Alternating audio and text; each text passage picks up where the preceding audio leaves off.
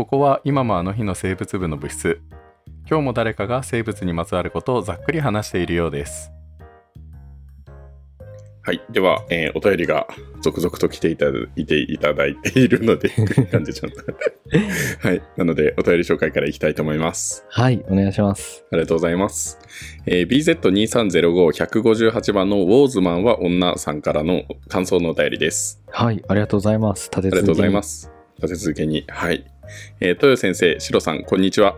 TT さん、ゆとさんとのコラボ、コラボ楽しく拝聴しました。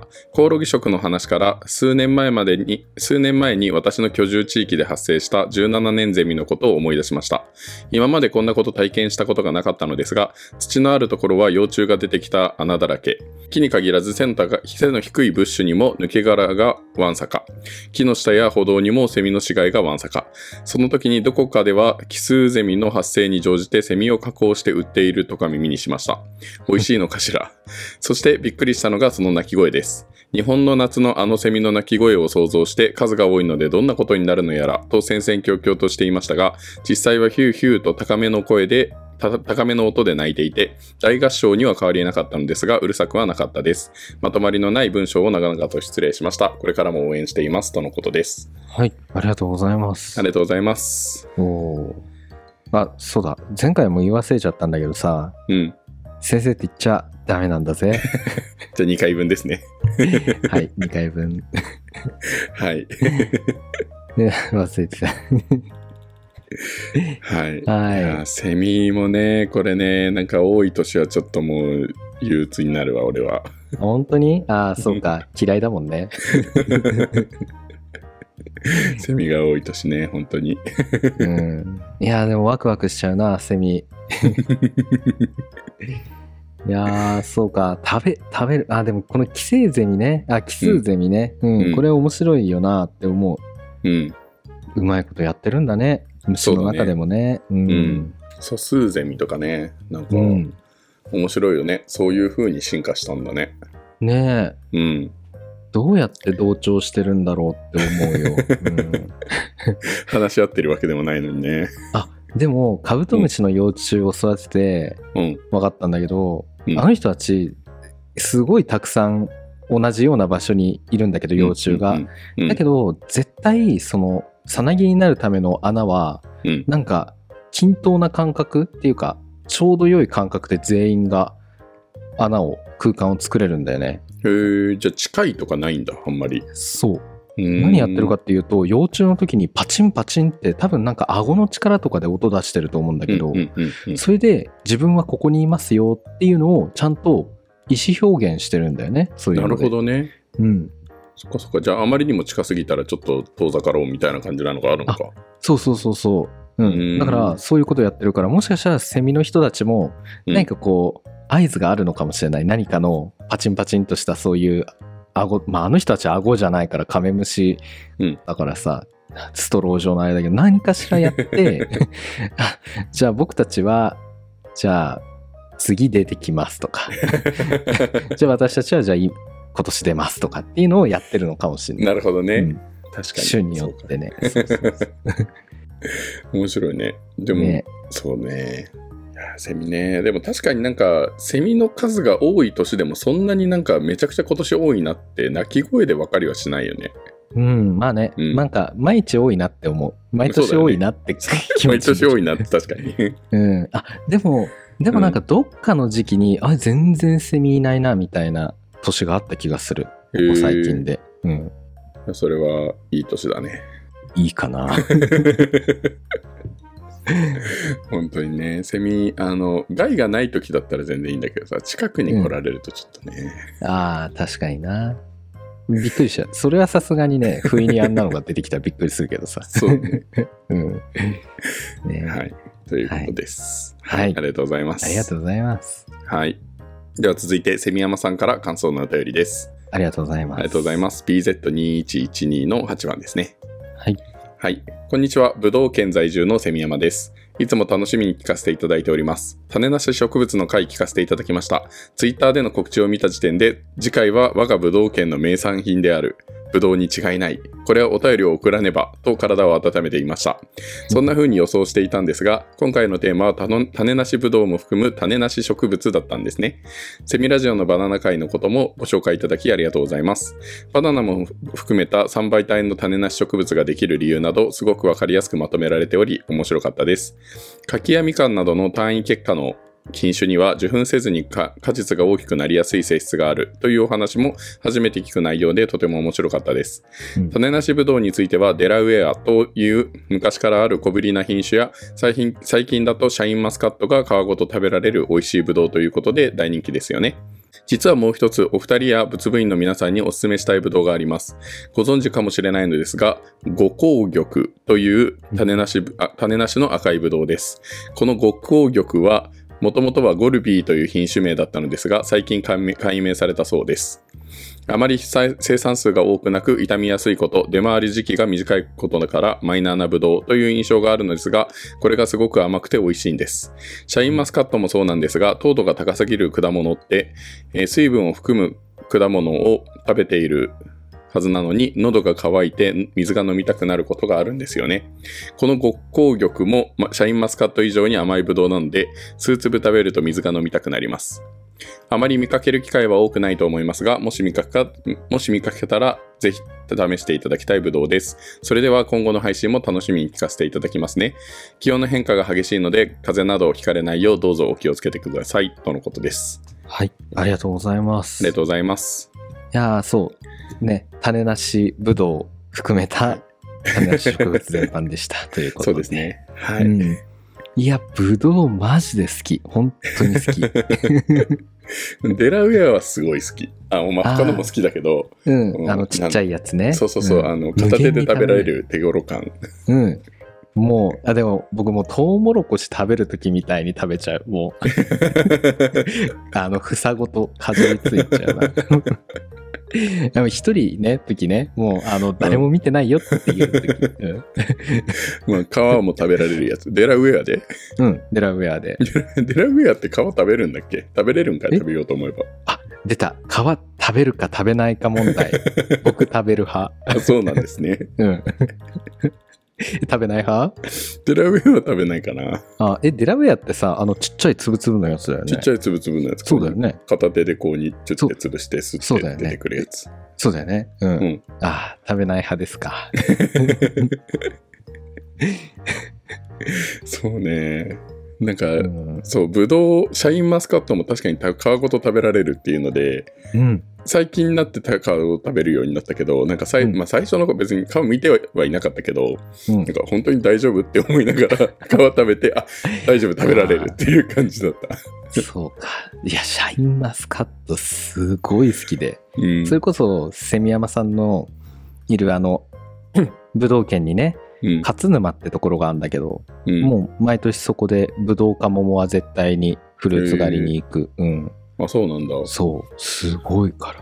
うーん。うん。だからさ、フルーツ狩りってさ、よくさ、焼肉もやれますよみたいに併設されてるじゃん。うんあれってそういうことだと思う。もうブドウばっかり食べてたらもう辛くなっちゃうから、甘すぎて。なるほどね。で肉食べたくなる瞬間があるんだよね。ねなるほどね。うん確かに甘いもの食べたらしょっぱさが欲しくなるもんね。そうそうそう。そういうことなんだと思う。不思議だなって思うんだよね。なんフルーツと焼肉全然 因果関係も何もないのになとかって。そうだね。確かに一緒に食べてるわけでもないもんね。そうそうそうそう。フルーツ狩りうんの場所にあるっていうだけだもんね。そうだけ。だけど、多分そういうことなんだと思う。うーん。五香玉って食べたことある？ない。知らない。初めて聞いた。初めて聞いた。うん。うん。えー、美味しそうだね。ねいいね。うん。いや、種なしはやっぱいいよね。いいよね。うん食べやすさがやっぱ違うよね、種なしって本当に。ね、本当にそう思う。うん。ぶどうな。いいね。フルーツ狩り行こう。また。もうそういう時期だもんね。そうね、もうちょっとかな。はい。ねということです。ありがとうございました。はいありがとうございました。はい。では続いて、兵庫県在住のマスボウさんから感想のお便りです。お、ありがとうございますあ。りがとうございます。座席番号は BZ2306 の160番。はい。はい。えー、このマスボウさんはあれですよね。えっ、と、工業高校農業部のを配はい信。牛若さんの、ははいい、相棒の方ですね。おついに。はい。あはい、ありがとうございます。りがとうございます。えー初めてお便りさせていただきます。いつも番組の紹介をいただきありがとうございます。楽しくためになり、耳心地のいいお話を1話より追っかけて順番に聞かせていただいています。えー私は順番に聞かせていただく派なのですが、43話は自分に大きく関係していそうなな内容だったので、順番を抜かして聞かせていただきました。私は去年より農家となり、ブドウも栽培しています。うん2倍体や3倍体など、なんとなくでしか理解していなかったのですが、仏作を聞くことによって理解理解がとても深まりました。ありがとうございます。また、ジベレリンのお話もはありましたが、ちょうど今週末に2回目のジベレリン処理をする予定だったので、とてもタイムリーでした。ジベレリンジベレリン液は、シロさんのおっしゃる通り、本来は無色なんですが、大体の農家が使うジベ液には色がついています。それは食紅を添加しているからためです。どの房をジベ処理したかを判断するために食紅を添加しているのです。えー適適期以外でジベ液をつけると、えー障害が出るのでかなり慎重になる作業なんです。最近は美味しい房ができるよう農作業に勤しむ日々。おかげでぶおかげで仏作拝聴もとてもはかどり、第一シーズンをもうすぐ聞き終わります。えー楽しい番組をいつもありがとうございます。ぶどうが大きくなっているのは仏作のおかげだと言っても過言ではありません。えー収穫できたら皆さんにも食べていただきたいですね。長文失礼いたしました。これからどんどん熱くなります。ご自愛くださいますよう、とのことです。はい。ありがとうございます。ます。おーすごい、ぶどう農家なんですね。そうですね。はい。へえ。いや、いや、でもこれ、うんあの、うんうんそう、種なし植物を出した直後ぐらいに、その工業高校農業部の方で、このブドウのジベレリンの話とかがあって、うん。あ、そう、あの、そうなんですよ。初めて、初めて聞く内容とかもあって、あ、そうなんだと思ったりとかねう。んうん。うん。いやー、本当に素晴らしい掛け合いの番組、はいとてもためになる、ね。そうですね。そう、番組中でも言ってた、マスボスさん。1話から続けて連続で聞くんだって。うん、うん。でも、43話ね。あで、そう、ジベレリンのね、このうん話、無色透明なんだね、本当はね。で、僕も気になって調べたら、そう、やっぱ食紅に入れたりするんだってね、わ、かりやそりすくゃそうだよね、うん確かに、これつけたっけなって悩んで、つけ、つけたかもって言ってつけなかったらね、その一房丸ごと、ね、捨てることになるんだもんいやね。、そう。いや、でも、僕はもう、ジベレリンって、いや、よく考えてそうかもなって思うかもしれないけど、僕、紫、赤とか紫っぽいのかなって思ってたの。うんなんでかっていうと、資料集に、あの、もう、食紅入りの入りのジベレリン処理をしている絵があって、あ、そうなんだ。そう。だから、あ、これがジベレリン処理かって思ったから、もう勝手に紫なもんだと思っちゃってたんだよね。あなるほどね。そう。その色がついてるのが普通だったんだね。そう。だからこう、あれは食紅で分かりやすくするためだったのかと、ここで初めて知りました。はい。そうなんですね。ねえ。いや、あとはなんかジベレリン以外にもなんか一袋入れるらしいですよ。なんかなんだか忘れたけど。へえなんかもう一つ主役入れるっぽいですね。あ、そうなんだね。うん。うーん。はい。すごいということで、ぶどう、にまつわるお話が2通立て続けに。うん。ね。はい。いや、本当これから大変なシーズンに入ってくると思いますが、そうですね。ね、うん、お体崩されぬよう頑張っていただけたらと思います。はい。よろしくお願いします。はい。えっ、と、本題のお便り紹介です。はい。はい。えー BZ2210、えー96番のビジネスいい人さんからのお便りです。ビジネスイーストさん、ありがとうございます。はい、ありがとうございます。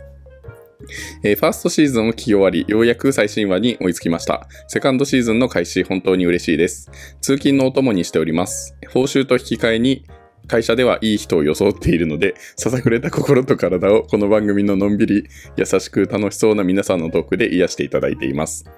おかげで失敗して凹むことや疲れも忘れ、紹介されていったポッドキャスト聞いてみようとか、今度はあそこに行ってみようと楽しみなことが芋づる式に増えて、生活の潤いになっています。うんこれからもリスナーの知的好奇心を刺激しまくってください。楽しみにしています。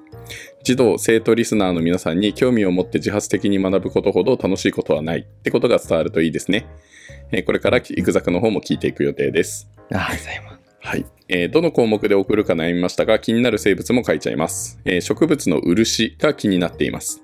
生物というより塗料としての特性になってしまいますが、硬化するのに湿度が必要という不思議さ。一度固まると強靭で、えー熱、湿、湿気にも強く、酸やアルカリにも耐性がある最強ぶり。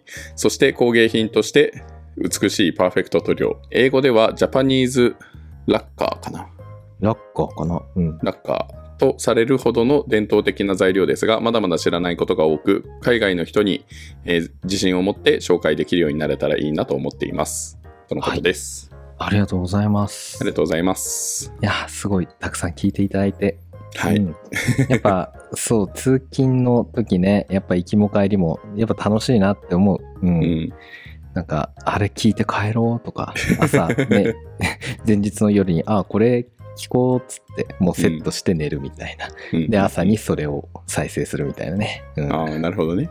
うん。うんうんうん。潤いですわ。報酬と引き換えに会社ではいい人を装っている。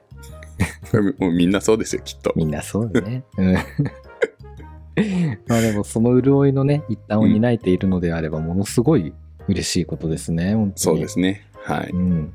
いや、本当にいつもありがとうございます。はい。ありがとうございます。はい。確かに漆。嬉しい。はい。確かになんか、塗られてるけど、確かにあんまり知らないよね知らない。はい。じゃあ本編いきますか。はい、行きましょう。はい生物をざっくり紹介するラジオ薄ザクセカンド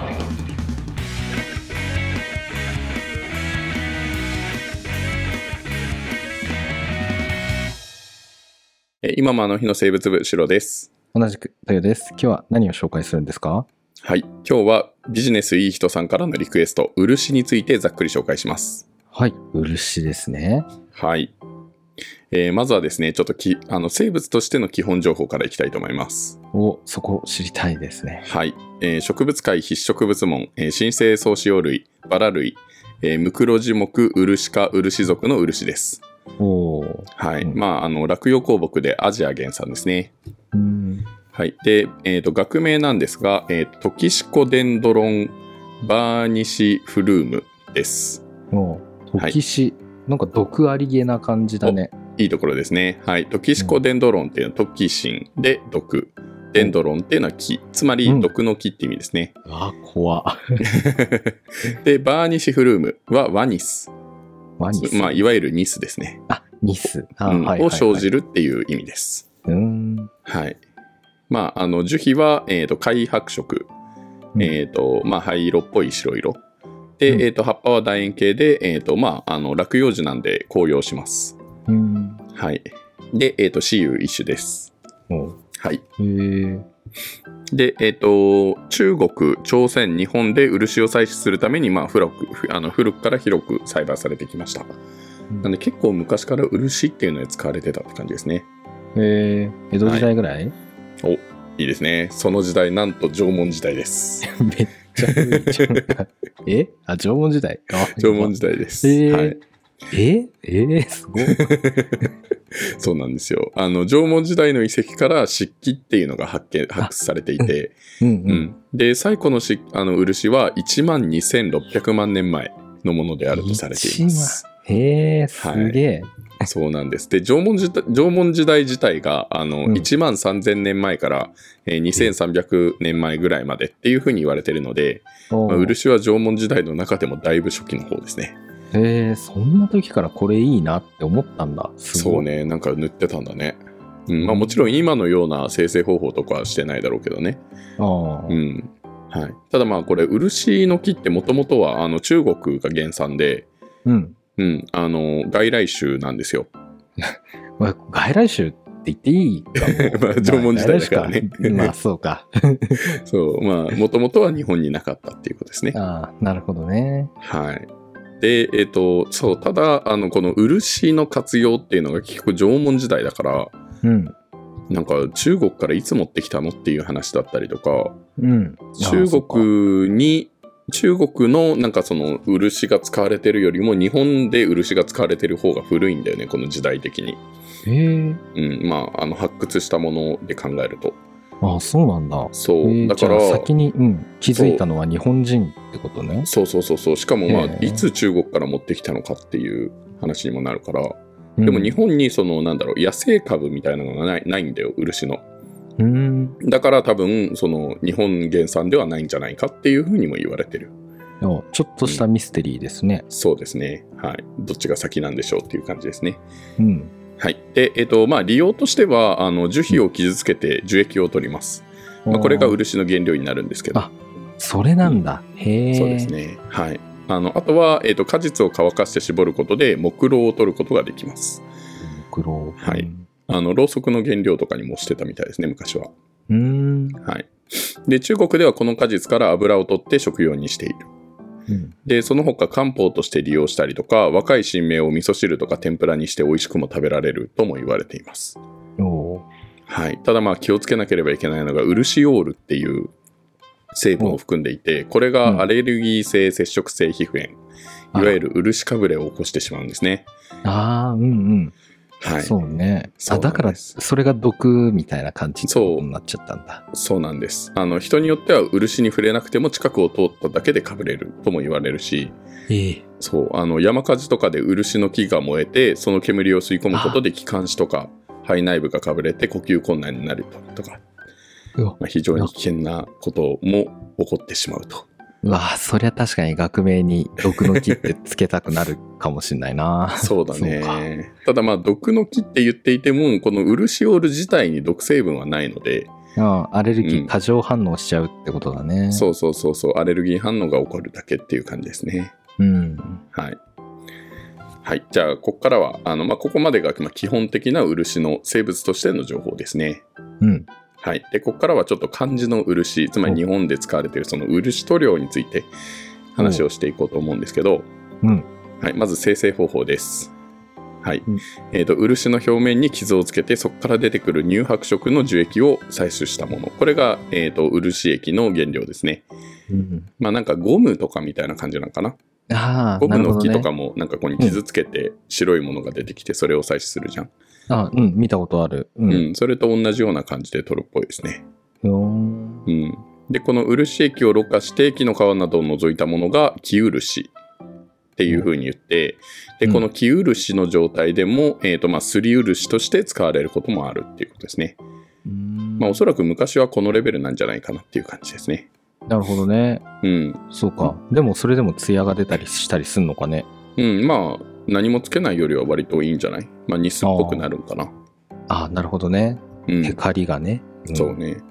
で、この木漆をかき混ぜたり加熱して水分を取り除くっていった、えー、と生成作業を行って、まあ、生成漆って呼ばれるものを作ります。うんうん、で、えーとまあ、普通に作るとこの漆って透明なあの飴色で透き漆、まあすえー、と透けている漆で透き漆って呼ばれるんですけどはいはい。そうなんで普通に作ったら、まあ、透明な漆なんですよ。うん。うん。で、この生成作業の時に鉄粉を混ぜて酸化作用によって漆を黒くしたものが、えっ、と、黒漆。あ、まあ、これがみんなが。が知っている漆ですね。あ、そうだよね。あの、味噌汁飲む時の茶碗に使われるあれだよね。そうそうそうそう、味噌汁というよりなんか何？お吸い物みたいな感じ。あーあ、うん、お吸い物。うん。そうね、あの、すごい高級な感じのやつね。高級うん高級感のね、出るやつだね。あそうです鉄粉入ってんのあれ。鉄粉を入れて、あの、黒色にしているということですね酸化。させて。へえ、そうなんだ。まあ、鉄が黒くっていうことじゃなくて、鉄を入れることによって、なんかさあの漆を酸化されるさせるらしいんですよね。うーん。うん。で、なんかこのし漆の黒っていうと漆黒って言葉があるじゃないですか。おうん。うん。で、えっ、と、この漆黒って、まあ、その名の通り、漆のように黒く光沢のあることとか、その色を表すんですけど、ああ、確かに漢字が使われてるね、漆黒。そう。えっ、と、そこの漆っていうのは、なんか普通であればね、さっきの月漆っていうのが透明だったじゃん。うん。で、これに鉄粉を混ぜて、えっ、と、酸化作用によって黒くしたものが黒漆で、うん。で、例えば赤い漆とかさ、あるじゃん。うん色がついてる漆、白い漆とか。あるね。うん。。ああいうのは、えっ、と、全部顔料を加えてるんだって、その生成の時に。あ、へえ、そうなんだ。なので、あの、この漆を作る工程で、色を作りたければ、えっ、と、顔料を入れるんだけど、黒色の出し方だけは、その、鉄を混ぜて酸化させるっていう別のやり方だから、ああ、うん。なるほど、ね。炭とかかじゃないんだね。そうそうそうそう。なんで、漆の黒色って他の黒色と違って、漆でしか出せない黒色なんですよ。ああ、おしゃれだね。そう。だから、他にはない黒色っていうことなんで、まあ、漆黒っていう、普通の黒じゃなくて漆黒っていうのは、なかなかまあね、漆でしか出せない。まあ、それ、漆の時にしか表現できないような言葉なんで、まあ、こういう言葉ができたのは必然なんじゃないかなっていう。そうか。中二病で漆黒のなんとかみたいなさ、ややるけど、そんな簡単に使っていい黒じゃないんだね、漆黒って。そうだね。いや、もう本当に、あの、反応させないとだから、ただ色混ぜだよって言うんじゃダメですね。そんな単純なもんじゃないってことだね。はい。おーそうなんです。はい。で、えっ、と、漆の樹液には、まあ、さっき話した漆オールっていう主成分の他にも、まあ、水分、ゴム質、それから、えっ、と、酵素などを含んでいて、まあ、この成分の割合が国とか地域によって違うと。うんなんで、これが漆の性質の違いになってるってことですね。なるほどね。はい。ちなみに、あの、日本とベトナムでは漆オールの割合が2倍違うらしいです。え？日本の方がこの2倍多いっていう。?2 倍多い？ってことは、どういうこと？なんまあ、か日本の方が濃いってことかな。あ、まあ、漆オールっていう主成分がね、うん、あれがテカリになる的な感じなんだ。かな、多分。うん。うんまあ、漆漆オールがいいっていう、漆オールがあればあるほどいいとか、そういうことではないらしいんだけど、あ、なるなんかその,、ほどね。その地域に適したものがあるらしいですね。ああ、はいなるほど。ただですね、あの、日本でも、まあ、さっき、あの、ビジネスいい人さんが言っていたジャパンとか、うんあとは、あの、ジャパニーズラッカーって言われて、海外から人気の熱い漆なんですけど、うんうん実はですね、日本で使っている、作っている漆の約90%は中国から輸入されたものです。なんだって？チャイニーズラッカそうなんです。チャイニーズラッカーなんですね。はい。で、日本産の漆は、あの、希少で価格も高いんですよ。ー。ああ、分けられてるんだ、一応そこは。そう。うんまあ、これ、あの、金額として中国の約5倍ぐらいって言われてるんですけど、そう、す中国産、ごいねそりゃ輸入するよねってなるよね。ああ、確かに。うん。そう。なので、まあ、主に神社仏閣とかの補修などに使われているということですね。ああ、なるほどね。うん。庶民にはあんまり降りてこない的な？まあ、庶民用に作ったらめちゃくちゃ高くなるんじゃない？そっか、100均じゃ買えなくなっちゃうんだね。そうなんですよ。なるほど本当。に。500均。そう。500、まあそうだね。中国のものが100均だとしたらね。まあね。うん。はい。で、これ10年から15年ぐらいかけて、まあ、漆の木って育って、そこから漆液っていうのが取れるようになるんですけど、うん。この量実はわずか 200ml なんですよ。え、え、え一回こう取ったらその木ダメになっちゃう？うんと、まあ、その多分、時期的にこのちょっとずつちょっとずつ取ってっていう感じだから、1回でもうドバドバって取るわけではなさそうだけど、じゃあその大体1本あたりで本当に少しずつやって 200ml っていうような感じなんだ。そうなんですよ。少な。そうあ少ないんですか。本当に。ええまあ、それは高いよねっていう。確かに。うん。えはい、っていう感じです。はい。で、ビジネスいい人さんも言っていた、漆の乾くメカニズムなんですけど、うんあの、漆が乾く、乾くって一般的に言うとどうなる状況を指しますか？でも乾燥させる。水分を抜かすとかじゃないの？まあそうですよね。乾くのか、乾の字が乾燥の乾ですもんね。そうだよね。うんあの、水分蒸発させるんじゃなくて、逆に、うんえーと、空気中の水分を取り込んで乾いていくっていう感じなんですよ。ちょっとよくわかんないね。それ ね、あの漆成分に含まれるラッカーゼっていう酵素が水分の中に入ってる酸素を取り込んで反応してで漆オールが液体普段は液体なんだけどこれが固体に変わるっていうところなんですね、なるほどね。そうなんだ。うん。そう。だから乾くっていう表現ではないかもしれないけどとりあえず固まるってことかな、まあ、こうすることに硬化って感じなのかな。あそうそうそう。硬化っていろんなところに書かれてる。うんそう。で、えっ、と、この漆を硬化させる。まあ、乾燥させるって書いてあったけど、硬化させるね。硬化させるには、温度が25度から30度。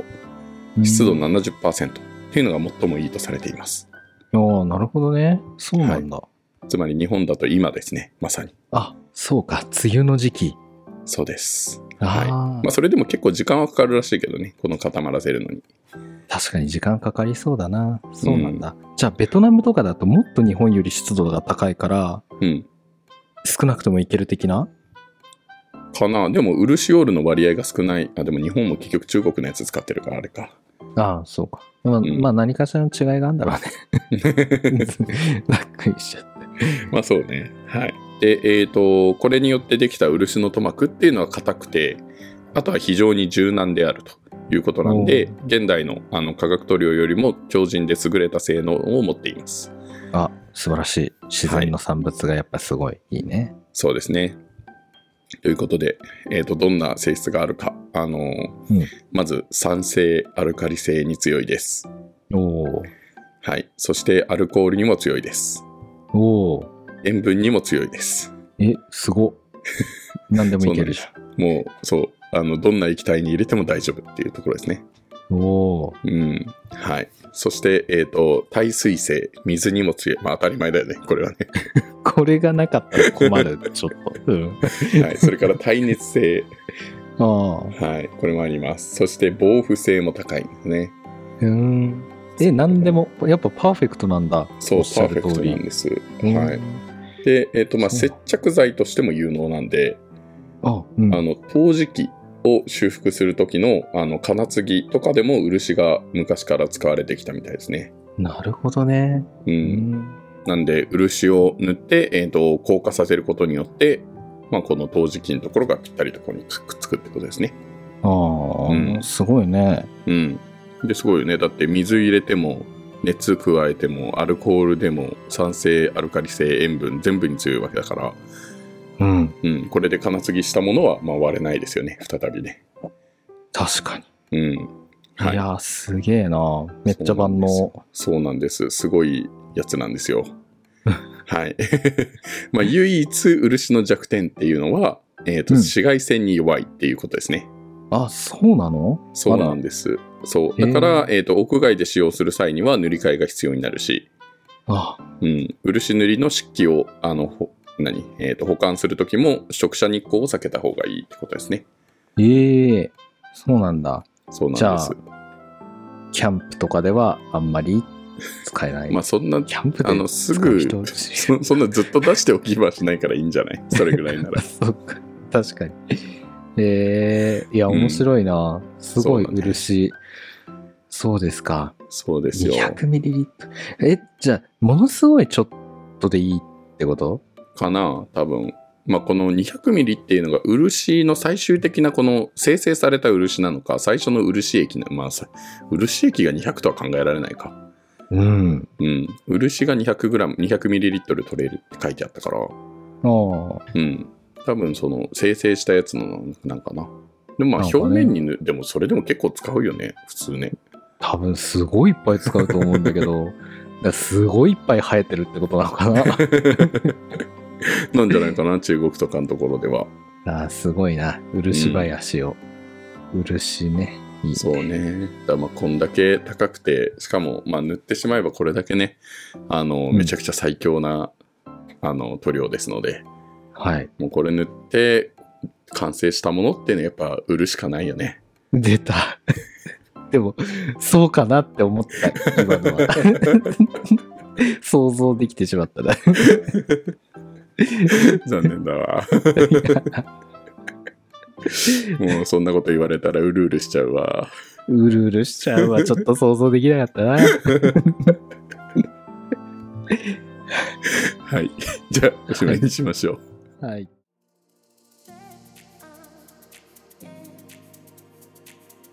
お聞きくださりありがとうございました。仏作セカンドは皆様からの温かいお便りを募集しています。概要欄のお便りフォームからお送りください。レビューも待ってます。詳しくは Twitter や公式ホームページをチェックしてください。今回紹介した内容はざっくりだけです。これ以降の深掘りは仏部員の皆様に委ねます。今もあの日の生物部、白とというがお送りしました。ではまた次回もお立ち寄りください。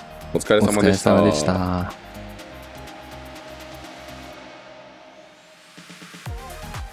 あ、梅酒。あ、そう、梅酒。は、えっ、と、梅酒をはい。つけました。今年初めて。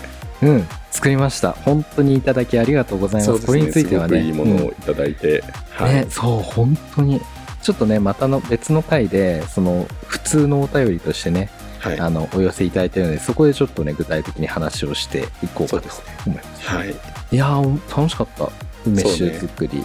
なんか、これで終わった気になってるけど、ここからなんだよね。そうだね。まだ下手とってつけただけだからね。そう、つまあ、つけただけだからさ。まあこの後発酵させずに、なんかもうどこ見てもさ、発酵しないようにとか、なんかそういうのばっかり書いてあって、うん。ビビらせてくるよね、なんか本ね。当にそんな発酵すんのっていう。ね、本当に。だから、今、玄関の暗いところに置いてるよ。一日中ちょっとヒヤッとしてるようなところに。なるほどね。玄関しかなかった、それが。キッチンにもうあの子にタオルかけてますよ。ああ、すごい。やっぱね、怖いからね。そうね。あれさ、砂糖溜まってこない？下に。まだね、えっ、と、でも昨日つけたばっかりだから俺は。まだ見てないけど。多分ね、その砂糖がちょっとずつちっちゃくなって、スルスルスルっと下に落ちてって、うん下に溜まってっちゃうんだよね。うん。なるほどね。まあ、梅もね、あの、浮くっていうよね。あ、梅なんかめっちゃ浮いてる、今。全部浮いてる。でもあれって結局、あれでしょ？なんかあの、砂糖が均一になればいいんでしょ？うーん、そう、そうなんだけど、んならないんだよね。梅がさ、上にあるからちょっと邪魔しちゃって、そのあだから。時々振ってその砂糖下は甘くてっていうところをちょっと混ぜるみたいな確かに。でも横にしたらね、おこぼれてきちゃうタイプで。そうだねなんかそう、密閉するタイプじゃないから、僕の瓶。うん5リットル作ってさ、その5リットル瓶、なんか全部ドバーって流れてきたら嫌だなって すごい頑張ってちょ、ちょっとだけ傾けたりして頑張って揺らしてる。うんうんうん。そうね結構な量使うんだあともうなんかこれすごいつけてて思ったのがこんなに砂糖入れていいんだって思うぐらい。え？どんぐらい入れたの？えだって梅と同じ量でしょ？え？そんなに入れないんじゃない？えそうなの？ん じゃあ俺みたい違うのかな ?1.25 キロぐらい入れてない？梅。梅入れた。1.25氷砂糖入れたの？入れた。え違う？めっちゃ甘いと思う、それ。あでもまあ甘いのが好きだからあ、のいいのか。なんかその書いてあるものの中でそのなん、うん。なんどれぐらいからどれぐらいって泡があるじゃん、あ、うんあれの一番うんうん高いところにはしてるんだけど、あ、そっかそっか。うん。うん。そっか。僕ね、2キロのレシピを見て、ホワイトリカーもだから2、2リットルぐらい入れたのかな？うんうん。2, 2リットルとちょっとぐらい。うんで、氷砂糖1キロ。うん。うん。で、なんかどっかに書いてあった。それも僕もね、いろんな見て、あそうだよね2キロの。うん。うんうんうんそう。そうでも氷砂糖1キロも結構多く感じなかった？めっちゃ多い。うんめっちゃ多いよね だそその時点で多くてこれよりうん1.25ってことはもっと入れるんかって思って、でえ、うん、そうね。うん。うんまあ、こんなもんなのかなとも思ったし。いやでも美味しいのができますようにっていうね。うん100日後、100日後に飲む梅酒、ハッシュタグね。あの、はい ノート食のラボラジオさんのね、あれ発信なんかな。うん。はい梅酒作りもね、ノート食のラボラジオさんのね、あの回を聞きながら、今まさにね、うんタイムリーでタイムリーで。ね。ぜひ皆さんもよかったらお聞きください。ぜひ、じゃあ梅酒いいのができるといいですね。ね。はい。とツイートしていくんで、そうですね、うん。はい